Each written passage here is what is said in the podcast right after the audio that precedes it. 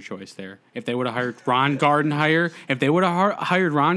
like I truthfully believed, like Ron Gardenhire is the best option for our team after Jim Leland.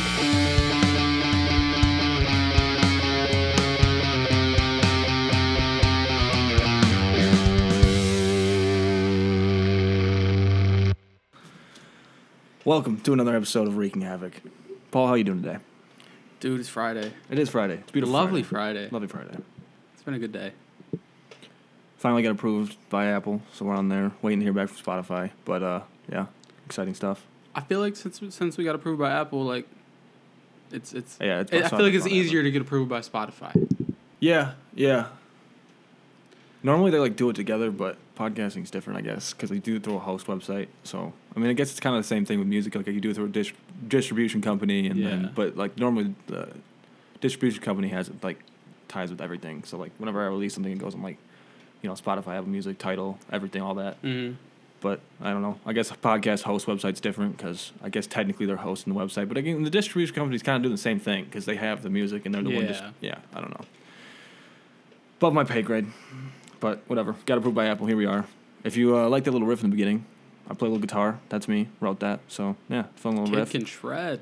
Fun little riff. But yeah, football started yesterday. Oh my gosh, dude, I feel so like right. Best moment of 2020. You know, like it's like yeah, we have football because I know there was like we had a point in the, like over the summer we were talking we're not sure. You know, there's no football season. What are we gonna do? We were fully prepared to start a Twitch account, figure out a camera setup, and then have like NCAA or Madden like on like the computers playing themselves and like announce the games.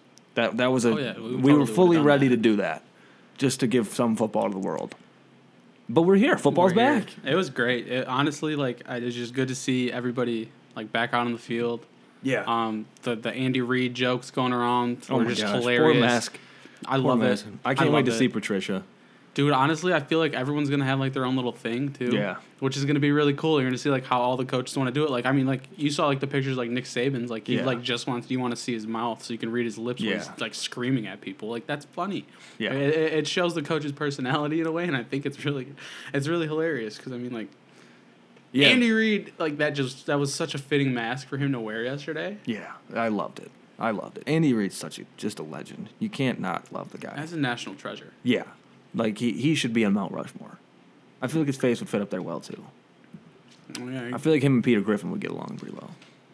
Honestly, though, I feel like that'd be quite the combo. It would be. It really would. Like, I'd like to just see what they talk about. Yeah. And I'd like to see how much they could just sit down and eat. Like those two go to, like, McDonald's. An eating contest? That'd be epic. That'd be really cool. But back to the game. 34-20 final score. Chiefs won. At first, you know, like the Chiefs pulled away early. I was like, I didn't expect this. And then I was like, oh, the Texans don't have Hopkins anymore, and like they're not as good anymore. Yeah, no, they're not what they were. I don't think. And I mean, the Chiefs are the defending Super Bowl champions, so it's a little different, and it's week one. But you know, at first I was like, oh, what? I didn't really expect this to happen. But then I sat there and think about it, and I was like, okay, this actually makes sense. Yeah, and then, I mean, I just think it was more or less like the Chiefs are just they're good that much better than everybody too. Like, I mean, I feel like the Texans are a pretty solid team. Like, they're a good team. Go Tigers! He is a wow. I mean, running back's a hard position to do everything week to week because I feel like it's one of the harder positions right now in the NFL to like stay consistently good at. That's why like guys like McCaffrey, I mean Saquon when he's healthy, and like Zeke, like they're very talented players, and they're like.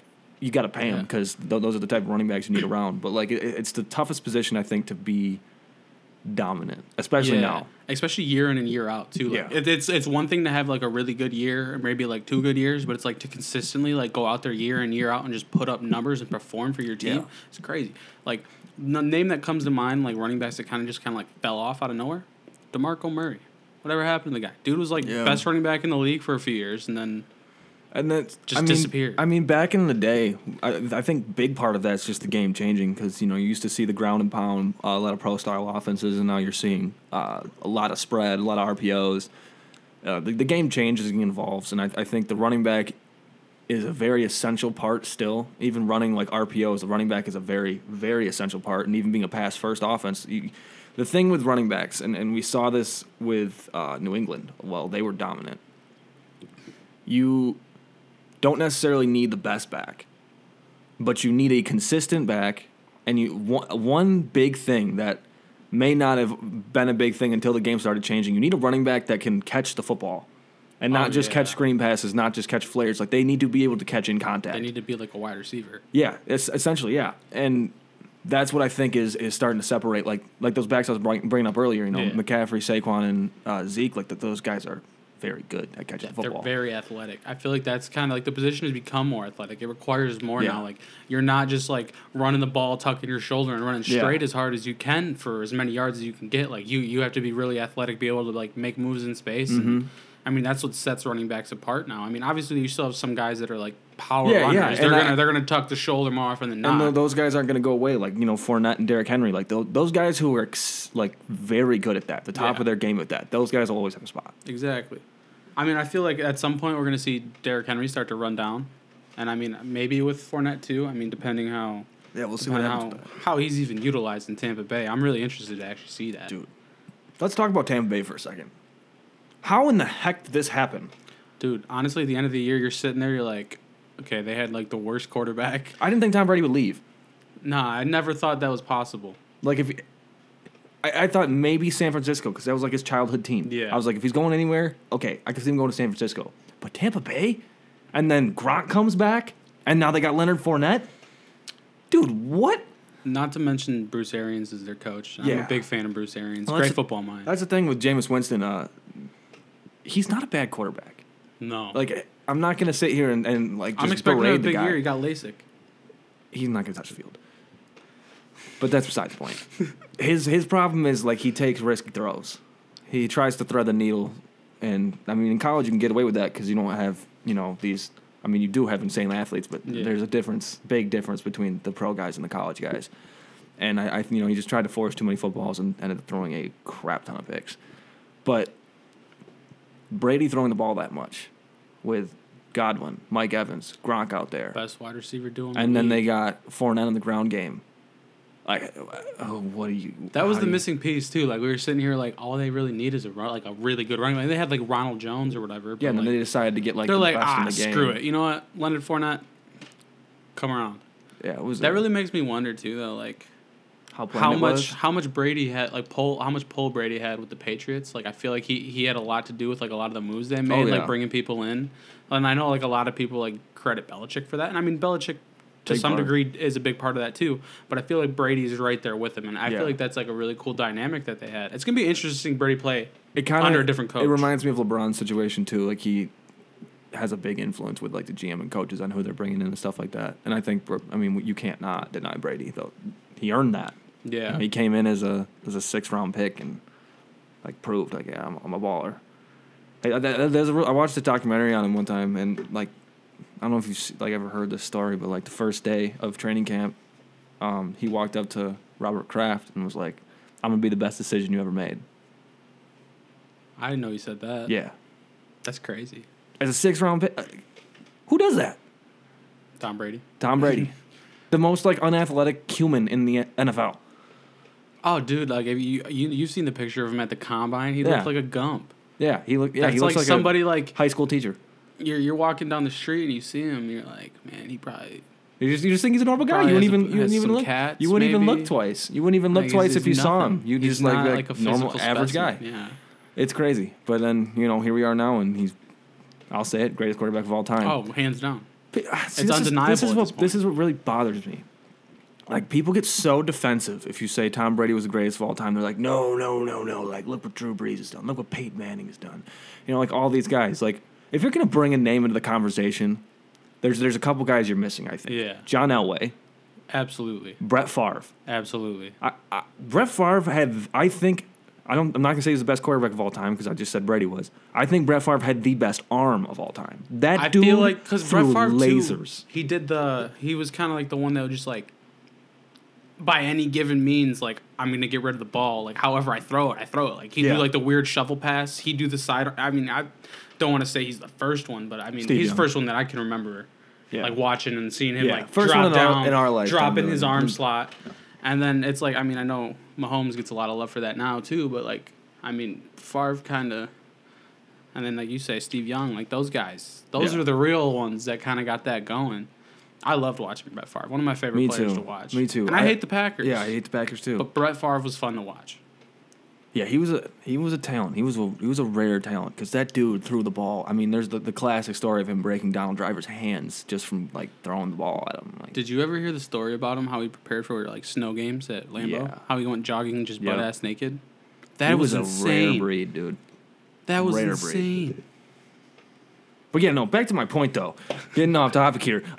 Like people, I don't know why they hate on Brady so much. They're like, oh, he throws 2-yard passes. Like, listen. There is a scheme in place. One, he doesn't just do that. Watch his Super Bowls. Watch this game against the Falcons. And tell me he's not throwing dime after dime in that fourth quarter. Oh, he's putting the ball right where it needs to be every time. The one spot no one else could get it but his guy. It's like, count the rings, man. I'm a big, like, championships are big for me. Yeah, no, I agree with you on that one. Like, any sport, championships are big. But not just, like, championships and, like, how many you have and... It's the majority, and obviously there's a lot of factors that go into them. But let's look at the last couple he won. Brady's getting those MVPs. Yeah, it's just he like that Falcons game. You put any other quarterback in the history of the game in his spot, they're not winning. They're not winning. Absolutely. Like Falcons fans forever have to deal with that meme. I feel like why Brady gets a lot of hate. One, like. People like to, you know, talk about Brady's the best quarterback because he's a winner. But, I mean, like, he has the numbers, too, to back it up. Yeah. But he makes it look ridiculously easy. Oh, he doesn't even look like he's trying. It does. I mean, he's – especially because, like, he was in that system and, like, with the Patriots for a while. It was like muscle memory for the guy. You really didn't have to think twice about it. It was just like, yep, he'll be there, boom, boom, problem solved. Like, they had such a, like – smooth system and way of operating, like it didn't look like Brady really had to do much. And when people like bring up like stats, like Drew Brees is the common one that gets brought up when it comes to stats. They're like, oh, Drew Brees did it. He has better yards and touchdowns and less games or something. Okay, cool. How many Super Bowl rings? Count them rings. And plus, you want to talk about how like okay, Brady's old as dirt. Yeah, so is Drew Brees. Drew Brees has one of, if not the best, receiver in the game on his team. Brady had that like once in his career. Wes Welker, Edelman. Like he made Randy Moss was old when he came to New England. Like that's like the biggest wide receiver he's had too. Yeah, like it's not like he was Vikings Randy Moss. Like this is an older Randy Moss. Yeah, I mean you can make an argument and say like Gronk was like a big time receiver for him, which he ain't a receiver though. He's a tight end. Yeah, exactly. Because would you take anything away from Patrick Mahomes because he's got Kelsey? Yeah, you're exactly. He's like he's still got to throw to his wide receivers. You got to make them throws, and that's the thing. But I mean, even in that sense, like he's never. I mean, I feel like Randy Moss is the biggest name he's had at wide receiver. Yeah, like we've had better receiving cores in Detroit. Oh yeah, you imagine Tom Brady throwing to Calvin Johnson? I try not to. Prime Calvin Johnson. You know how terrifying that would be, dude. Like let's actually think about this for a second. Like if let's just somehow Calvin Johnson fell to the Patriots, he might still be playing. He'd probably have retired by now. He'd be a little older now, but he would have definitely played longer. Oh, absolutely. That'd be a nightmare. It would have been worth it to put his body on the line the way he did. Yeah, he's getting rings, man. That was his thing. They were getting rings without him. They were getting rings without him. That's wild. Speaking of Tom Brady, when you talk about Tom Brady, you have to bring up Eli Manning. Always. And that's another thing that bothers me when people tell me Eli Manning doesn't deserve to be in the Hall of Fame. Like, I get the tail end of his career was duty. It was bad. Horrible. The way you remember was bad. And, I mean, Eli Manning was never much of, like, going to wow you with his numbers in the regular season. But he got it done. He was clutch as hell. He beat an undefeated Patriots team. Like, the Giants team really didn't have any business being in the playoffs in the first spot. No, and then they like just 9 wins that year? Yeah, 9-7. They just kept winning, kept winning, kept winning. And then, he did it again. And that's... Dude, if you don't put him in the Hall of Fame for that, that's disrespectful. And it's not even... Because I feel like if Eli Manning gets inducted, it's going to people be like, oh, it's just because his last name's Manning. Yeah, yeah. It's not. No. Like, he's a damn good quarterback. I don't care if it's Eli Porter. He did it twice. He beat the Patriots twice in the Super Bowl. Yeah, both times they had no business even being in that game, let alone win it. And then they did it. Not once, but twice. It's been a wild ride to get to the NFL season this year. I never thought the NFL was going to not play. College, I figured something weird was going to happen because the NCAA likes to just be weird. But I didn't... Dude, the NFL cares way too much about money to cancel the season. You're so right. Like, cancel the preseason, okay. Nobody really cared. No one cared. Everyone was like, all right, bet. They can just practice harder and call it. Nobody watches preseason anyway. Yeah. The only preseason game I've ever turned into is week 3 in the first half. Yeah. Just so I can see the boys play before the season starts, get an idea of how they're going to be. That's it. Yeah. I mean, dude, I've seen the Lions go 4-0 in the preseason so many times, or not even 4-0, but have a winning record in the preseason and look good and just be absolute dog shit. It's tough. You hate to see it. Detroit sports suck, dude.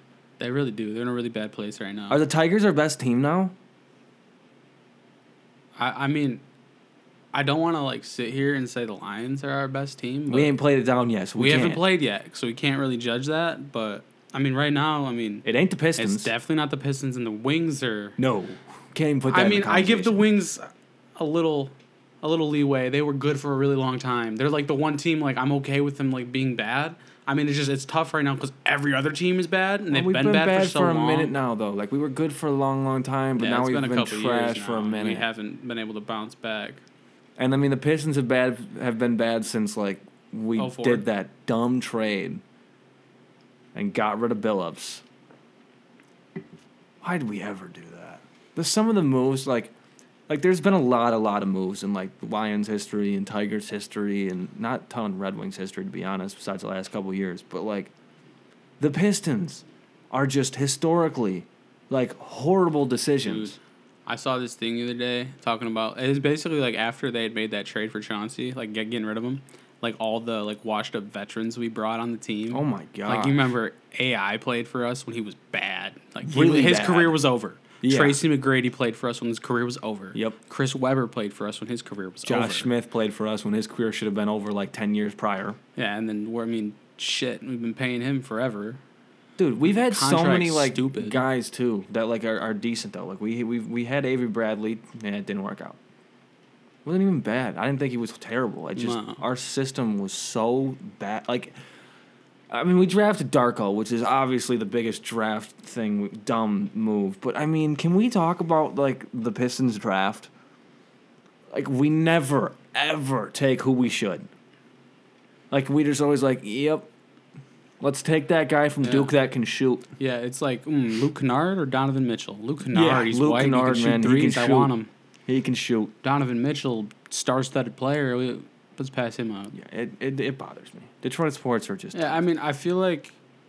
Do you think that... I mean, when we're talking about, drafts, the Lions' Darko is Ebron? No. I don't think the Lions really have anything that's as bad as Darko. I don't think Ebron was a good pick. I mean, now Ebron's good for some reason, but... See, the thing with that didn't upset me about the Ebron draft is because I expected us to do that. We have this thing where it's tight end first round. Screw it up. Let's do it. I get what Oxen, you're saying. He might be okay. I mean, I know exactly. Especially when it came around when they drafted Hawkinson, I was they're definitely taking him. I knew we were taking tight end. But I mean, kind of what you say. Even when they drafted Ebron, it was that's the Lions thing to do. I feel like the Pistons instill hope in us that they're not going to screw things up when it comes to drafting, and then they're just brain dead on the day of, and they're close their eyes, pick the best white shooter they can find. Yeah. I don't know. It's frustrating. It really is. I just want, I don't ask for much. I'm not saying we need a championship, because obviously everyone wants a championship of their sports team. I just want to make the playoffs. and like not be like the last seed. Yeah, not as like an 8. Like the Lions get in the playoffs, I'd be happy. But Pistons, I don't want to be the last seed. I'd like to be like 6 or higher. Tigers, I just want to see us make the playoffs. Red Wings, please just make the playoffs. I don't ask for much. 1 out of 4. Seriously? I don't need all 4. I don't need 2. I just want 1. It still really disappoints me how the Tigers kind of blew the situation which they had when they got rid of, or when Jim Leland stepped down as the manager. Brad Ausmus was not your choice there. If they would have hired Ron Gardenhire, like I truthfully believed, like Ron Gardenhire is the best option for our team after Jim Leland. You needed an old coach, not a coach that's younger than like a chunk of your players on the team. Because we had Torrey Hunter and like Victor Martinez. Yeah. There were some old dudes on that team. They were older than Ausmus. Yeah. I'm not listening to a younger dude tell me what to do. Yeah. So especially at that point in my career. So let me ask you this, because you know more about baseball than I do here, especially when it comes to Tigers baseball. Bring him through. Let's say we hire him. How do you see, like, what are some moves we're making? What do you think the roster's shaping up for the next couple years after? If Ron Gardenhire is our manager, we manage to hang on to the, not all of it, because just the way that like money works, like salary caps in baseball, like you're gonna have to get rid of some of those players, but we would have held on to more of the star-studded pitching staff that we had. Like we had 5 guys that had been Cy Young candidates at one point. Oh, my goodness. And then, obviously, like, Anibal Sanchez started to fall off. Doug Fister started to fall off. Those guys started to fall off. But Price, Scherzer, Verlander, and even Rick Porcello were pretty consistent. And I feel like we got rid of Rick Porcello a little too early. I know we didn't want to pay him that money. But a lot of people forget, like, Rick Porcello came out of the Tigers as, like, a kid. And, like, he was not good for his first chunk of his career. No. He was pretty bad. But he started to figure it out, and that's right when we got rid of him. And I truthfully, like, the year after we got rid of Leland, we still made it to the ALCS. We're playing Boston in the ALCS. Like, we're the favorite to win that series. Was that the year Big Papi hit the Grand Slam? Yeah, and then he did the thing, and there's the dude in the security guard. Yeah, no, that was really sad. And, for me, Boston's my second team, but, like, I live and die by the Tigers. Yeah. Whoever the Tigers are playing, like, I don't care. Yeah. It was really tough, like, just to see. Ausmus was notorious for poor pitching management. He didn't know when to take his pitchers out at the right time and when to bring in the bullpen guys and how to manage his bullpen the right way. Wasn't good at that. Wasn't good at managing his lineup. There was a lot of times throughout his time with the Tigers that player would start to, like, heat up, get his bat hot, and then day off. Yeah. That's what I never agreed with. So Let me ask you this. I don't want to go as far to ask, like, would we win a World Series? Because that's tough. That's a loaded question. Yeah. Like, that'd be, like, hours of breakdown to, like, really see what-if scenarios. Do you think we could have won the division? Within the time he would get hired to now. Absolutely. Yeah? I think we win the division the following season. Really. What about right now? Where would you see us? I don't think we would have had to go into as deep of a rebuild. To where like we literally like completely like blow up our team. Yeah. And like Verlander's gone. Like I feel like Verlander would still be a Tiger. We'd have Cabrera. Maybe some of the other guys would be gone now, but those guys would definitely still be on the team. Cabrera still is, but that's different. I'm pretty sure we're keeping Cabrera 1,000. Not right now, but like future ticket sales really. Yeah. At this point. And then, we win the division for sure. Obviously, after a couple of years, like, some of the players are going to have to go. And I feel like the rebuild wouldn't be like this 6-year thing that they're doing. It would be like a 2 to 3 year quick turnaround. Yeah, the end is still not in sight yet for that. But do you think we'd be – let me ask you this. Do you think we'd either be done with the rebuild now? Like, let's say he was manager, he still is. We would be on the rebuild now? We would be on the up and up right now. This would be okay. We would be, I'm trying to think of like a team that I feel like I could compare us to right now, like a team that's kind of on the up and up. Honestly, I feel like at this point, if Gardenhire was hired back in, I think it was like 2012, 2013, whatever year that was. Yeah. We're probably sitting in, like, a position similar to the Padres right now, I feel like, in 2020. Or like we were good for a while, and then we had to do a little quick mini rebuild, kind of like the Indians have done, like a little mini rebuild and get rid of some of their older players, bring in the new guys, kind of still be a good competitive team. But yeah, that's probably who I'd compare it to, like the Cleveland Indians or the Padres, like right now. Yeah. It's frustrating. I feel like we, I like Patricia, but I feel like we got rid of Caldwell a little early.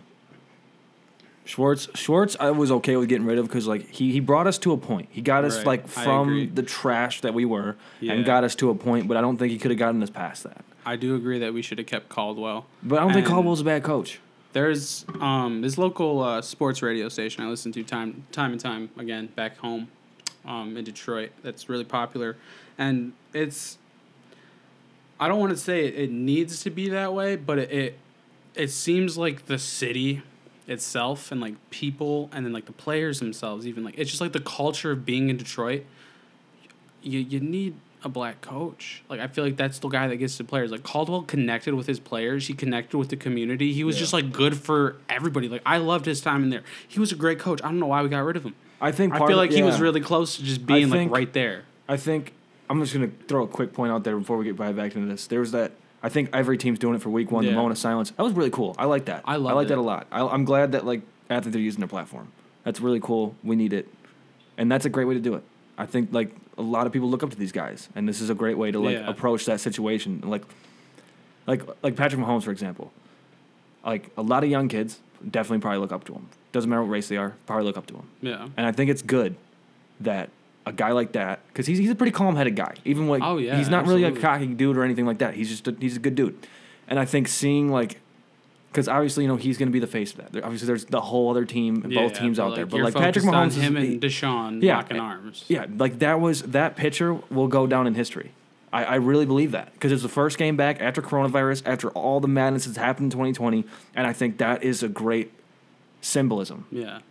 And hopefully, God willing, things start getting better in this country. Racially, I 100% agree. Virus-wise, everything. I hope things start getting improving. And I think a big part of that is, I don't want to go too deep into this because we lose track of our point, but I think a big part of that is both sides, left, right, blue, red. We're not playing Star Wars, folks. Yeah. Let's just come together. That was the point of wasn't it? Exactly.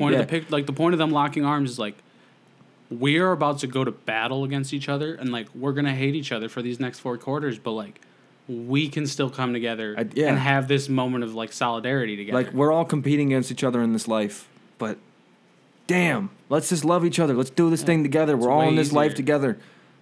Let's stop hating. Let's stop all the screaming and yelling at each other. It's dumb. It doesn't get anything done. Just love one another. Don't see anyone different for what they look like. It's not hard, man. And I don't know if it's parents bringing up people wrong or what it is, but no one should be racist anymore. I'm sorry, no one should be. It's not hard to not. You should never be racist in general, but like our country was in a way built upon that. And now we're here in this time, and it's time to like stop.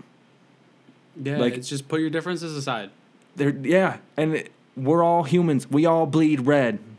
Mm-hmm. Let's come together. Let's lock arms with your quote-unquote enemies because it was a football game. They were locking arms with the team they're about to beat. But, man, let's just love one another. That's the last thing I'm going to say about it. Just love one another. But I agree with you. Yeah. Back to the Caldwell situation. Scheme-wise, he wasn't – the offense we were running was never going to win a championship.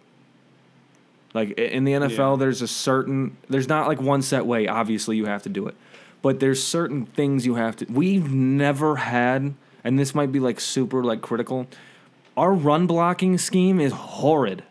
It always has been, too. Like, it's not just our offensive linemen. It's not like our offensive linemen have always been bad. Like, yeah, we haven't had great offensive linemen. But, like, let's just break it down from...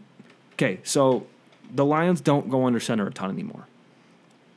And when you're running... out of shotgun, there's certain blocking techniques that you need to put in place. For example, a zone block, depending on what kind of zone you're running.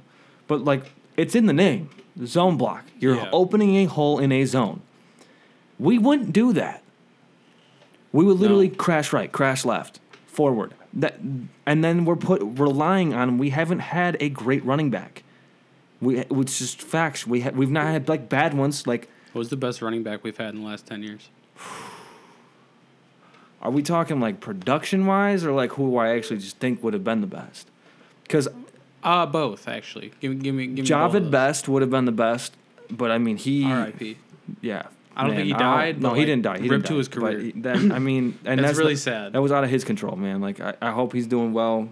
God bless that man, because I mean that hit he took at Cal, that was one of the. I watched that thing live, and I turned the game off after that because that was like, wow. He was like, an electric player. Being a football player at that time, like that was, I've never seen someone get that high in the air and then just like free. It was terrifying to watch, but I think he would have been the best.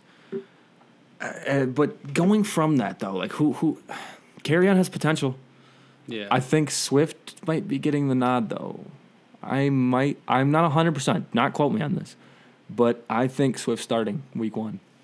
I don't think he's going to start on Sunday. I think he is. They might be splitting time pretty evenly, but from what I've been like reading, Swift's been with the first team all camp. What kind of role do you think Peterson's going to play? As far as third down. Third down back? He's going to be, well, let me rephrase that. He's not the third down back. He's the third and short back. Yeah, I feel like he's more like our... We're going to put him in... We need a short, chunky yardage. This might be... I don't know if we will even remember who these guys are, but when Chris Johnson was in Tennessee, they had a running back, Lendell White. I remember Lendell White. That's what... I think he's going to take on the role Lendell did. Do you remember how cold he was at USC? Totally beside the point. But anyway... No, I think Adrian Peterson will take on a role like Lendell White. He'll get probably like 5 to 10 touches, a game, maybe, I could be wrong. It's gonna, it depends how. I feel like it depends how they utilize Carrion too, or assume he makes to a season. But too. My thing with running backs, like we were talking about earlier, how running back is such like an unpredictable position, and it's hard to stay consistent in all this. We have 3 running backs on the roster I like giving the ball to, even though Adrian Peterson's old. I'm still happy to give him the ball. This is my thing. It's going to be Swift and Carrion to, like, take the blunt of the carries. If let's say Swift's technically our number one back, and he's getting the majority of the carries, but Carrion's having a good game, feed Carrion. Exactly. Vice versa. The high end. And if neither of them are working, all right, let's get Adrian Peterson in some situations we might not put him in. Let's just give him the rock. Let's see what happens. I don't think we're going to be... Actually, no. We might be running the ball more this year. I wouldn't be surprised. I hope we do, because... Especially, I feel like this Sunday, too, because Kenny G's doubtful. Yeah, dude. Which is tough. Man. Tough for my fantasy team. I know. Yeah. But I wouldn't be surprised to see us rely on the run game a little bit more and almost, like, relieve Stafford of a lot of what he always tries to basically put the team on his back. But, yeah, no, I'm really interested to see how we are as a team this year, because I mean, we know going into it, like Martha Ford basically told Patricia, like, make the playoffs or you're gone, buddy. Yeah, it's gonna be an interesting season. I think, honestly, though, the league looks different, so it's tough to predict anything until we get. You can't even not even from week one. Honestly, you gotta wait till once 8 to 10 games have been played. That's when you can really start see how the season's gonna shape up, and then that's when all right, we got to win this. We need them to lose this. And that's when you start realizing where your team's at. Speaking of Stafford, though, what is your favorite Matthew Stafford moment? I actually was there's 2 moments that come to mind, so I hope I don't take one of the moments that you're thinking of here. Because I was at both of these games. My dad used to have season tickets to the Lions when they were really, really bad, and then we had Caldwell and started to get good, and my dad was like, it's too expensive. We're not going to games anymore. And I was like, dude, really? I sat through 0-16. But, Dad, if you're listening to this, I still love you. Quick interjection there. You were at the last game of the 0-16 season, weren't you?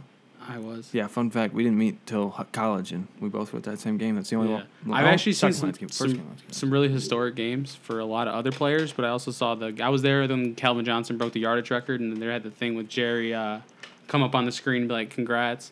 But back to what you were asking with the Stafford moments. There was a game against the Cleveland Browns. Pretty early on in his career, Stafford gets smoked. He's driving down the field, gets smoked on a play, trying to, lead us to a win here. Dislocates his shoulder. Yeah, I'm not going to lie. That was my moment. Yep. And... You were at that game? I was at that game. I saw that happen. Dude. He goes to the sidelines. tries to get it popped back in. And I remember like hearing him mic'd up. He was like, screw it, I'm going back in. I'm winning this game. Throws a tutty to Pettigrew. Go Lions, baby. That was a big moment for me that I really like Stafford. And then another game that I was at, Dallas Cowboys. Lions are down big against the Cowboys, and it kind of looks like game's over. And that's when Stafford did the fake spike and just tucked it. That was legendary. Yeah, that was a... Dude, the thing... I've dislocated my shoulder. I don't know how he did it. Like, dude, he right after he throws that pass, he's grabbing it like, don't touch me. Like, I'm dying right now. Like, you could see his arm just like not even being attached, just hanging there. Dude, there's been some. That's the thing about Stafford. You took my two moments I was going to use because I mean, they're just iconic Stafford moments. The thing about Stafford I love is, and this isn't just because I'm a Lions fan, you cannot honestly look me in the eyes and tell me that he, not necessarily anymore, but like when Stafford was like prime, you can't tell me he wasn't in the top five, honestly, quarterbacks in the league. He's definitely your top five quarterback. He was always up there in yardage. He was always up there in touchdowns. On a trash team. Like, it's something to say about him. But the thing that separates Stafford for me above a lot of quarterbacks, I'm not saying every quarterback, that dude gets rocked game in, game out his whole career. Like the first, five seasons of his career, he was the most sacked quarterback in the league. He was getting abused out there, and he kept playing. Like, if it was up to him, he probably would have come back at the end of the season. Mm-hmm. But he didn't get to make that decision. But he's just one of those dudes, man. He wants to be out there all the time. He is a tough cookie. No matter what. And I feel like that says a lot about how he is as a person. Like, he's not he don't back down. I mean, there's a lot of people that probably wouldn't go to the lengths that he goes for the Lions. Facts. Like, I dislocated my shoulder. I'm playing for the Lions. This might be our second win of the season. Yeah, sure. Yeah, I'm just gonna sit here and watch this play out. He's just got a different switch in his head that just makes him, a beast. Yeah, like that's special. He's a special player. I really like Stafford. I'm happy he's been our quarterback for the last however many years. Been here for a while, but yeah. I'm glad that was one of the draft picks I was happy with. Yeah, no, it was a good move by them. We just felt the need not to draft well the rest of that draft or, the rest of the last 12 years. But, see, that's the thing. We always have, one pick that, turns out to be okay. That's, a weird pick you wouldn't expect.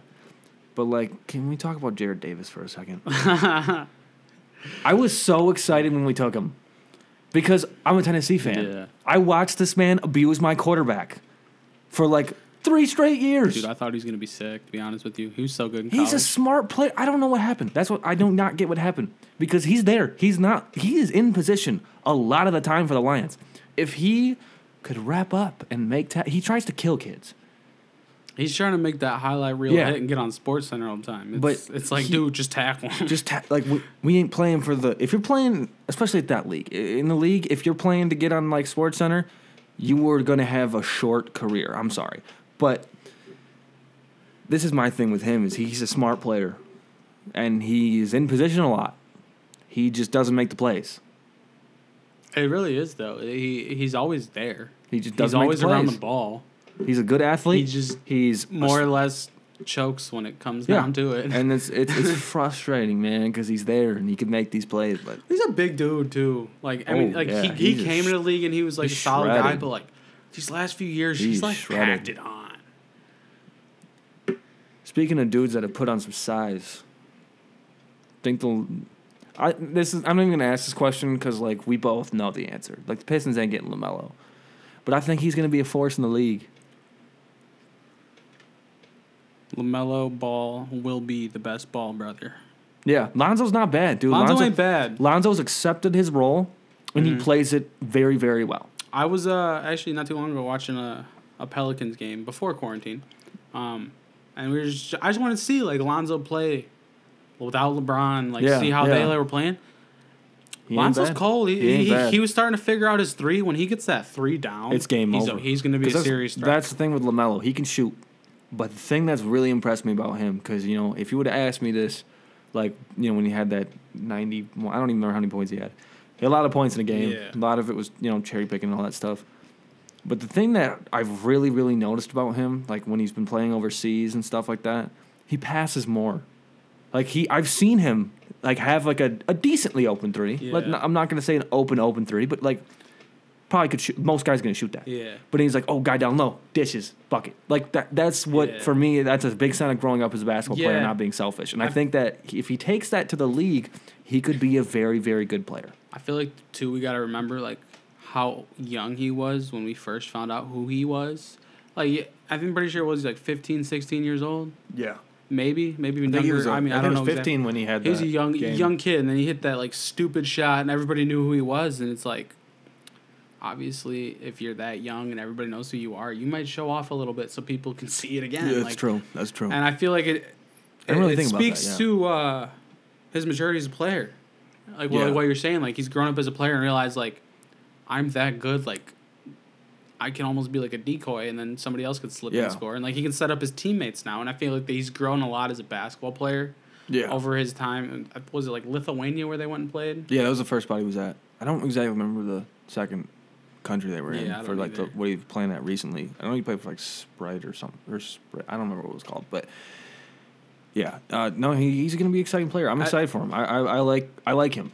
Yeah, I think it's really cool. I've liked the Ball family. Yeah. Like I like okay, let me I got to rephrase that.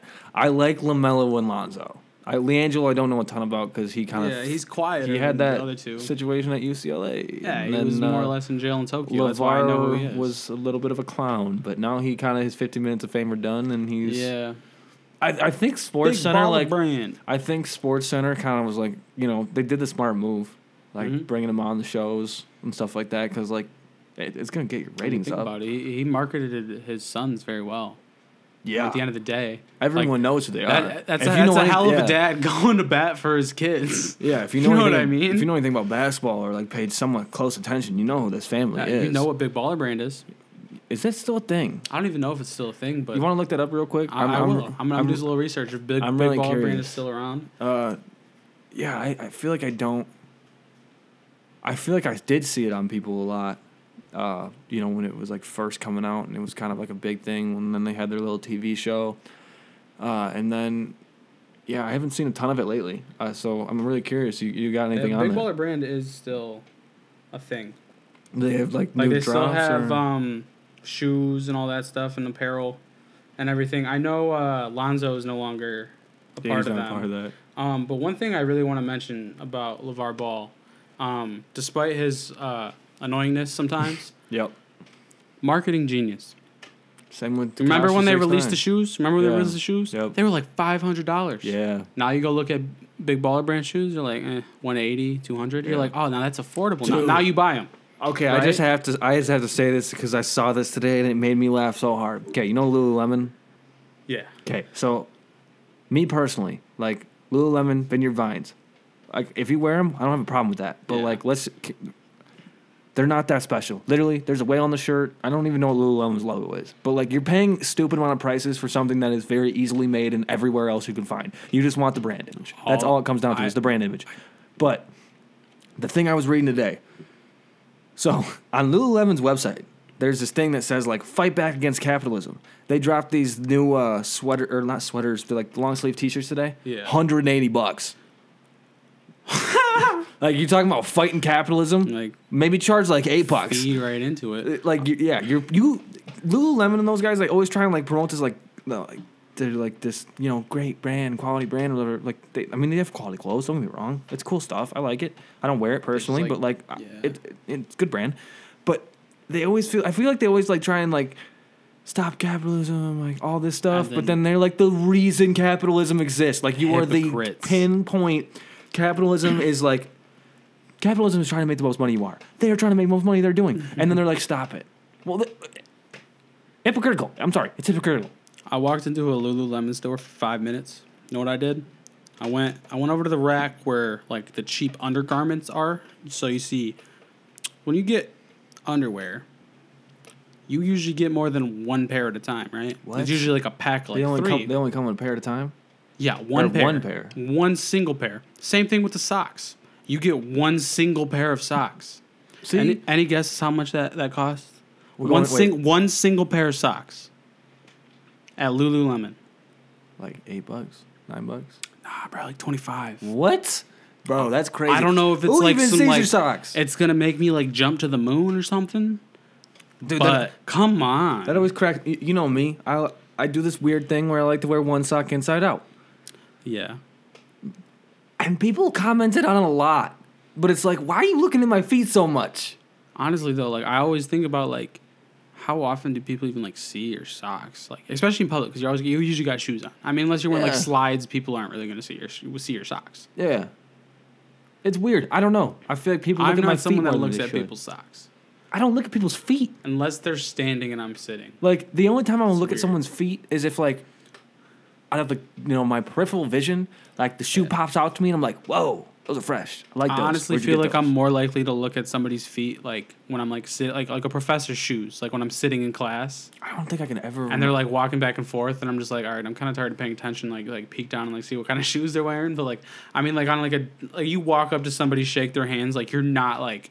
Yeah, you don't look down. You're wearing pink socks today? Oh, my God. Like, no. You're dude, like, you look them in the face and you shake their hand. You don't really look at everything else. Like, you might catch a glimpse of what they're wearing. That's it. That's one of my favorite things to rock is, like, fun socks. Like, you know me. I have a lot of fun socks. It's, like, a very, like, low-key thing. Like, I wear, like, crazy shirts all the time. But, like, socks are really cool. Dude, like, there's some really cool. I have these cool Rick and Morty socks. I have these, like, music note socks. I got football video. I got a bunch of different kinds of crazy socks. They're fun. Because there's, like, that's the thing. That's the thing about socks. They're a talking piece. Like, shirts. 100%. I wear a lot of shirts, like, band shirts and, like, weird, crazy shirts and stuff like that. And, like, not a ton of people will like, be like, oh, cool. Like, you know, you get those once in a while. Like, oh, I like that band or, like, cool shirt, stuff like that. But, like, you get way more. It's weird. You get way more like compliments on socks. People are like, oh, I mean, maybe I just get more compliments on socks. I mean, like, I don't really wear, like, the crazy socks like you do. But I also feel like you said, like, it's a talking point. And I feel like that's also, like, socially acceptable in, like, all situations. Like, it doesn't really matter. Yeah. Well, you could be rocking a suit and have crazy socks. You could be in, like, a corporate office and have some wild socks on and be like, somebody might catch a glimpse of them, but like whatever. Or you could be wearing shorts and have some crazy socks on, like walking down the street just with the homies or something. Like it's acceptable in all situations. Like there's not like a situation where like, oh, you probably shouldn't wear that. Yeah, I mean, if you have like offensive socks, that's one thing. But, I mean, but if you got socks with swastikas all over them, you probably shouldn't wear those. I really hope they don't make those. If they do, that's really screwed up. Yeah, but I feel like socks are a. It's a low-key but fun way to, I guess, express yourself. But, like, it's a cool style thing. I think socks have a lot of potential. I agree. 100%. And that's the thing about socks. You know the biggest thing about socks? Okay. So, you know the Nike, like, ankle socks. Like, the white Nike ankle socks. Like the ones I'm probably wearing right now? The ones you only wear? Yes. They're hard to get on after a shower. You ever put the Adidas socks on after? I'm an Adidas guy. You ever put the Adidas socks on after? Slip right on. Like it's money. Same with Reebok. Reebok makes really good socks. To be honest with you, I've not tried another brand of ankle sock. Dude, okay. You're going to need to try my Reeboks because I stand by this. Reebok have the best ankle sock in the game. You gotta separate your brand. I know you love Nike because that's like 98,000% of everything you own. You see, the problem with me was I got a lot of heat for cross-branding in high school early on, so I just stopped. So it's like I always had Nike shoes, so I'm gonna have Nike socks. I don't want to wear Nike shoes with Under Armour socks. I don't wear Nike shoes with whatever kind of socks. Like Nike shoes, Nike socks. Like I was always just like keeping my brands aligned. Because cross-branding felt like a cardinal sin to me at one point, and I was like, I don't want to do that. I mean, more or less, I feel like I've outgrown it now. Like, I mean, like yesterday I wore an Under Armour hoodie and Nike shoes, and it kind of felt weird for a little bit, but... That's disturbing. It felt weird because... I think about things like that. It's really weird. I don't know why. I know. I mean, dude, I know that. I got the same heat for that, but, like, to me, that's dumb. Listen, I'm going to wear what I want to wear when I want to wear it, unless one of these brands feels the need to sponsor me. And then we can talk, and then I'll rep your brand no matter what. But until that day comes, I'm going to rock what I want to rock. I got Levi jeans on, Under Armour socks. I could not tell you what brand this shirt is. Perfect and Schlag. It's a Perfect and Schlag. I got a Dwight Schrute shirt branded, on. Baby. Like If you listen, if you're one of those like 2.5 people in this world that haven't seen The Office, figure it out. Stop listening right now because this won't make that sense. But this is a shirt that everyone can be like, yes. That's exactly what I thought when I saw it. There it is. There it is. I got a question for you. I want to bring you back to basically the endorsements that we were just talking about. Yeah. I'm going to give you your little 2K moment here. Okay. If you had to pick one brand. Like brand overall? Like any type of brand? I'm not just talking about like sports brands. I'm talking about like any brand to endorse Hayden Baker, Havoc Rocky, Blonde God. That's tough. What would it be? Well, see, there's two schools of thought here. Like, if it was, like, clothing and stuff like that, Adidas. I love Adidas. Then we get to meet Kanye, bro. True. But I've just always loved Adidas. Like, I don't know. Like, I rock the basketball shoes always. I don't know. I've always loved Adidas. But, that's tough. That's really tough, actually. I've never thought about, like, outside of, like, clothing and stuff. Like you know, Monster would be sweet. I mean, like, same type of deal. Like, Red Bull would be cool. Like, you know me. I love my energy. You're an energy guy. I'm a big high-energy guy. I love energy drinks. Those are things that kind of be... I don't know why this just came to my mind, but I could totally see you in a Head & Shoulders commercial. Dude. That'd be another one. See, that's the thing. It's tough. It's tough to think about, like, who would I want to be endorsed by? Like, are we talking on being in these commercials or, like, they're sending me products? Like... Both. Like, you're going to be in their commercials. You're going to be like Post Malone is Bud Light for that brand. Ooh. Okay. And obviously, like, Post Malone has probably, like, an endless supply of that shit. I mean, Jack's Pizza. I could be that. Old Spice. Dude, I could see the Old Spice. I like Old Spice. The little whistle and everything. Yeah. Man, what else could there be? There's a lot. I use a lot of different brands for my stuff. That's tough, man. That's really tough because that's a loaded question. I'm going to have to save that for a different one for me to really sit here and think about. Y&R. Yeah. I'm big. I mean, I feel it kind of embodies who I am. That's tough, man. It's a really tough question. Because there's, like, a lot of brands there's not too many. I mean, obviously there are some, but, like, there's not too many I turned to. Ooh. Taco Bell. Yeah. Yeah. I see that. Taco Bell, man. I could do a Taco Bell commercial. If I'm getting free Taco Bell for life, dude, 100. McDonald's, I love you. Yeah, Arby's, I love you. Burger King. I'm one of the few people that still stand up and support you. Burger I love King's you guys. Goated. Don't hate on Burger King. Never had KFC, so I can't. But, yeah, I know. It's time for a different time. But, man, Taco Bell, listen. If somehow, some way, any Taco Bell rep hears this, please contact me. I don't care what it takes. You don't have to pay me, literally. I'll take free Taco Bell, even if it's like once a week. Honestly, I don't care. That'd be a great deal. I don't care what the terms of the deal are. I'll do what you want. I feel like Taco Bell's too, like, really picky with who they give endorsements to because I feel like they haven't given out a lot. Well, but they have. James Harden's been on in a few Taco Bell commercials. I mean, that's just, it's cool. It's like, it's different. Like, you don't expect to see, like, your favorite athlete on a Taco Bell commercial. And then, like, you know, like a nice sub thing to that. I wear a lot of purple. Yeah, no, you. And so, do. Like, I'd rock some Taco Bell gear easy. Easy money. Easy money. Oh, man. I like that answer a lot. Yeah, that was a good one. I could see the gears grinding in your head, and I was like, I don't know where he's going to end up at. And Taco Bell is what we came up with. Taco Bell. Adidas and Taco Bell, come sponsor me, please. I could totally see you walking in, like, a Yeezy season fashion show. That'd be cool. That'd be really cool. Anyway, thank you for tuning in to this second episode of Wreaking Havoc. If you made it this far to the end, hope you have a blessed night or day whenever you listen to this. Peace and love, y'all.